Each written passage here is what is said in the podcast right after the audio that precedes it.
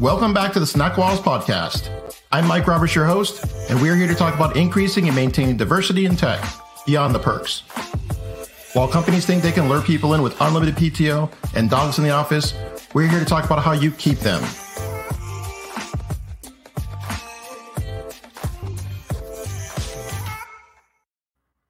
All right, in a few sentences, can you tell us who you are and what it is that you do? Yeah, so my name is Sheldon Banks. I'm the CEO of a nonprofit organization called Rework Training. Our mission is to help create workplaces that reflect the diversity of our neighborhoods. And so I help open the door for those people that are hungry for growth beyond their circumstances by helping them get jobs in tech sales. I like that. Sales. Sales makes everything happen. With sales, all other problems are removed. The money, man. The money, where the money's at. That's right. So I'm hearing from some tech leaders that finding diverse talent is a challenge. What are your thoughts?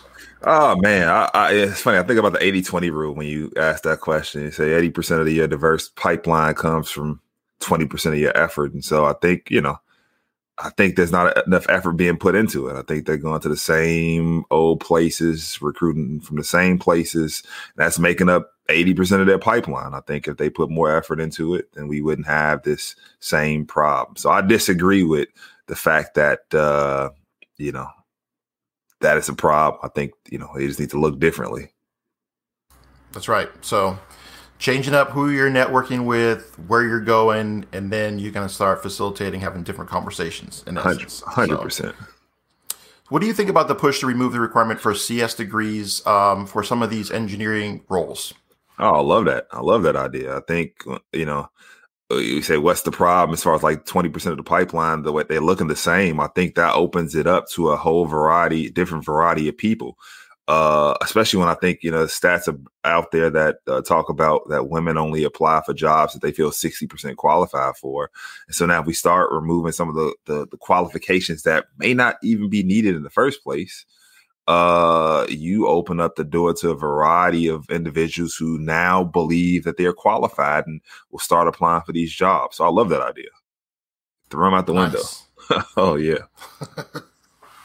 Okay, so on that same note, do you think an apprenticeship pattern would work for technical roles? Oh, yeah, 100%. I think so. I'm a big fan of Robert Greene, and in the book Mastery, he talks about that. He talks about how to get to mastery. You go through three phases. You go through the apprenticeship phase, the creative phase, and then you become a master. And you think about jobs that post the 20th century. You wanted to learn a skill, you were apprentice first. You worked for somebody, you got the hours in, the hands-on apprenticeship aspect of it, and you grew from that. I think, some of the issues with the traditional education system are that, everything is in theory and you really don't get any hands-on experience. And the best learning comes from when a person is actually applying the education that they're receiving. The application of knowledge is wisdom. And so I think if you open up apprenticeship roles for people to actually apply what they're learning in real time versus waiting, to apply theories that they've been sitting on, I think, tech looks completely different. 100%. And I love the fact that it's one of those places where the more experience you get, it gets much, much deeper. You get much more proficient and better at the role quickly, right? So tech is one of those careers where 1 or 2 years, because of how fast it moves as well, you get leveled up super fast, and then you're on a team and you're just like, you're a ninja, right? So 100%. I think about this analogy I heard the other day. It said, like, you got two doctors. You got one that studied all his life, and you got one that's performed 100 surgeries. Which one would you want to do the surgery on you? The one that studied and has all this book knowledge and has never did a surgery, or the one that did 100 surgeries and less book knowledge? And it's like, yeah, I want the one that did 100 surgeries, hopefully successful surgeries, to operate on me. And so same concept, man. Apprenticeships all the way. Absolutely. So what advice would you share with companies that once they've gotten diverse talent, how do you retain diverse talent? Oh, man, I love this question, dude. So my philosophy on this, and this is kind of like my mantra, I say it on almost every call that I talk to with companies, that you can't be diverse and inclusive professionally without being diverse and inclusive personally. And so there's so many cultural gaps, cultural nuances that exist between cultures. And to think that you could just say like, hey, I'm going to start a D&I program. I'm going to hire somebody and automatically just fix the problem. They're going to stay. That's almost like I was watching this, the diversity day at The Office, the TV show, The Office, second episode, the diversity day, where it's just like, dude, like that is a horrible way of going about it. And so for companies that want to do better, I think they have to kind of think outside the box and start intentionally, not even companies, the people at the companies have to intentionally become more diverse personally. So whether that means, and this is a shameless plug for us, that means volunteering for Rework Training or volunteering for an organization like yours and actually getting to know people outside of the HR uptight work environment where you got to be perfect or you got to seem like you're perfect, and just actually taking your the facade off and saying like, hey, you know, I've messed up.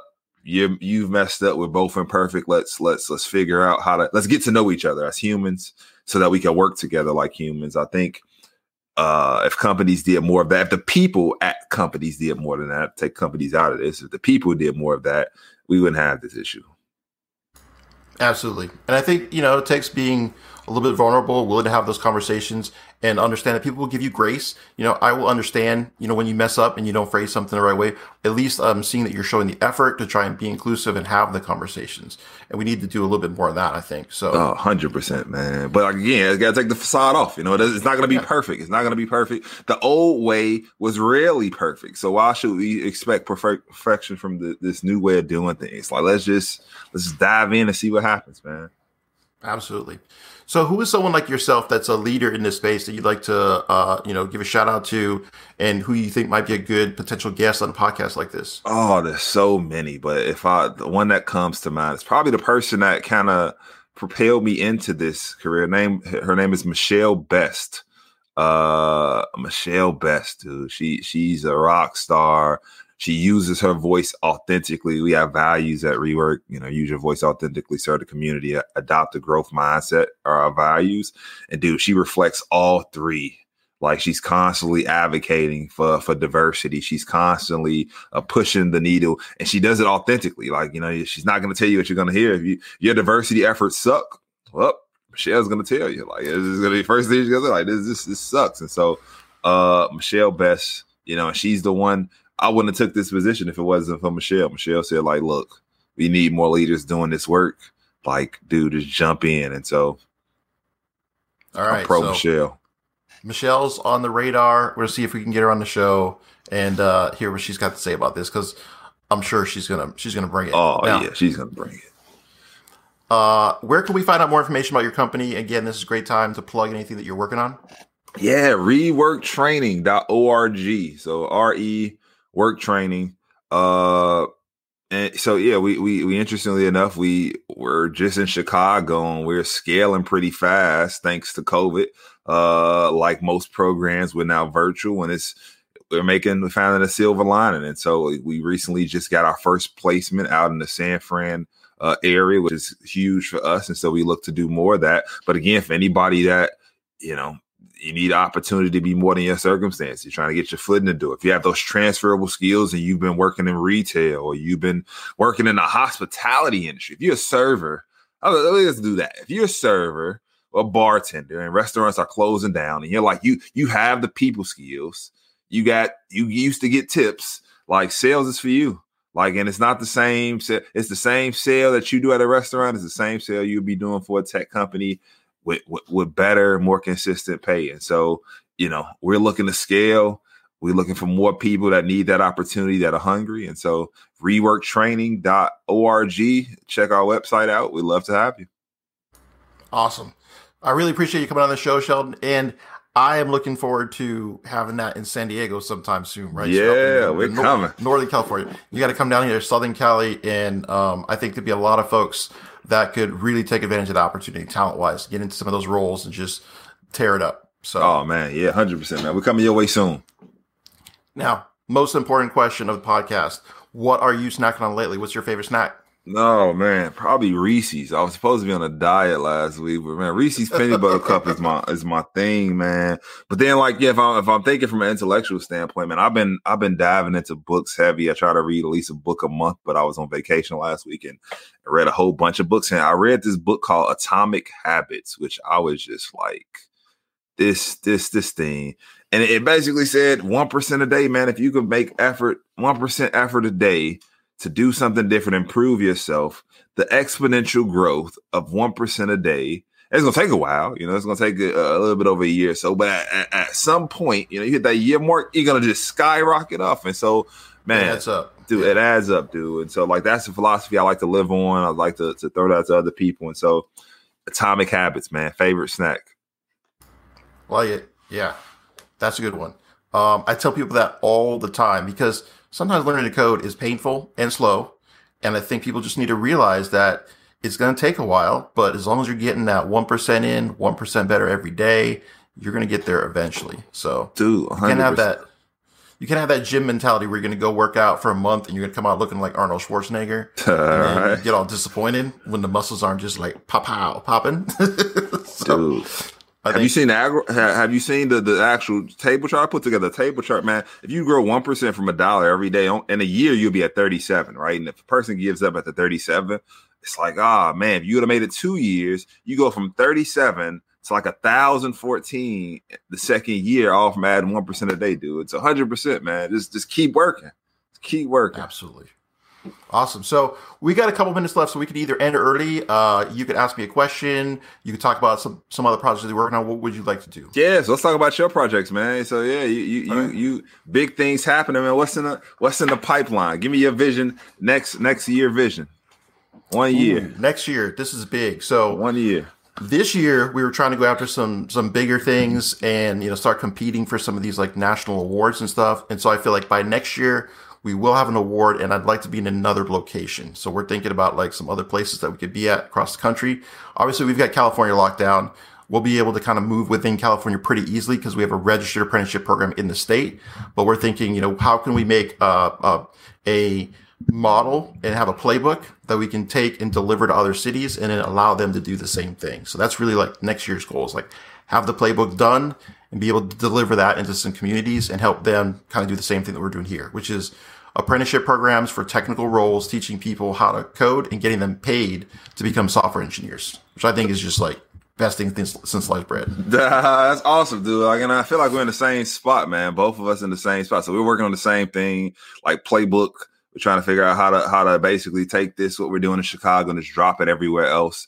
We're coming up to the end of it, and this is going to be like kind of like phase one. So, that's why I said we just placed our first person, and she was a rock star, dude. She got placed like in 4 weeks, which is amazing. But we want to be able to do that in more cities. And so, like, I'm excited for both our growth over the next year. Absolutely. I think it's phenomenal, especially the opportunity now. With COVID, with things being a little bit more flat and everybody kind of on the same playing field, it's no longer as regional as it was before. So you can start having these conversations and laying the groundwork in these other locations without having to have as much of like a physical presence in order to kind of operate and move around. Because that's the way it used to be, right? Is like you'd have to really get into a community and start establishing relationships and meeting with people, going from company to company and having, one-on-one conversations. Now, I mean, I can have like 9-10 conversations in a day and be in a situation where we can really prime the pump in these new locations. Yeah. So I'm excited for what's going to happen next year. And plus, when everything kind of like heals itself with the Rona, then I think everything's just going to come roaring back. So we'll be in a great position. We can get people prepared for these roles that are going to emerge in 2021, 2022. So it's exciting. Yeah. Get one last question. So give me a candidate. Give me one of your like, man, candidates that came through your program. Give me a name of a person that was just like, dude, like this girl came with this fire. Like give me a success story, man. I love success stories. Dude, we got so many. I'll give you the first one because he's always the one, your first is always the best. Right? Yeah, dude. So, come on, what you got? So Samuel Warren, he was a super young guy. He came out of the Marines. He had spent a year or so doing some other, just like work, not really sure what he was going to do after, finish his service. And so he came to us when we were brand new. I mean, super new. He was the first student signed up. It was like a remote opportunity at the time, so he was kind of down to just like learn on his own with some support, and comes in, crushes the curriculum. In fact, he was driving me nuts because it was just like every day. It was like, I'm done with this exercise. What's the next exercise? Or like, where's the bonus? And I was just like, all right, settle down, bro. You got this. So he graduates, and I send him off to a job fair. And I'm like, hey, why don't you go to this job fair? I know it was for Red Hat. And Red Hat doesn't come out here to California that much. They don't have a big presence here in San Diego. So like, why don't you just go to it? I figured there's going to be some web position there. I know they're not a big web company. They're more of like a DevOps, you know, infrastructure, things like that. And so I was like, why don't you just go see if they got any web development positions? He shows up, sits down at the table, and they're like, what are you doing here? This is not, we don't do web development. And sure enough, like, he has conversation. He uses all the skills that we talked about, which is a lot of like, not just like the technical, but really being able to communicate, talk about your teamwork, talk about what you're capable of, talk about your skills, all that kind of stuff. Sell yourself. So yeah, sell yourself. And so he sells himself. Next thing you know, a couple of days later, he's calling me and he's like, hey, they're about to make me an offer. I need to know how to negotiate. I'm like, Samuel, calm down. Like, there's no way that they could be negotiating a salary with you right now. He's no, for real, I need you to like help me, you know, navigate this conversation. And sure enough, like, they were making an offer to him within days of him like showing up to this job fair. So needless to say, he got an offer within a couple of weeks of him finishing the program. He now works at Red Hat. I mean, one of the largest companies on the planet, right? They were acquired by IBM. So it's Red Hat, IBM.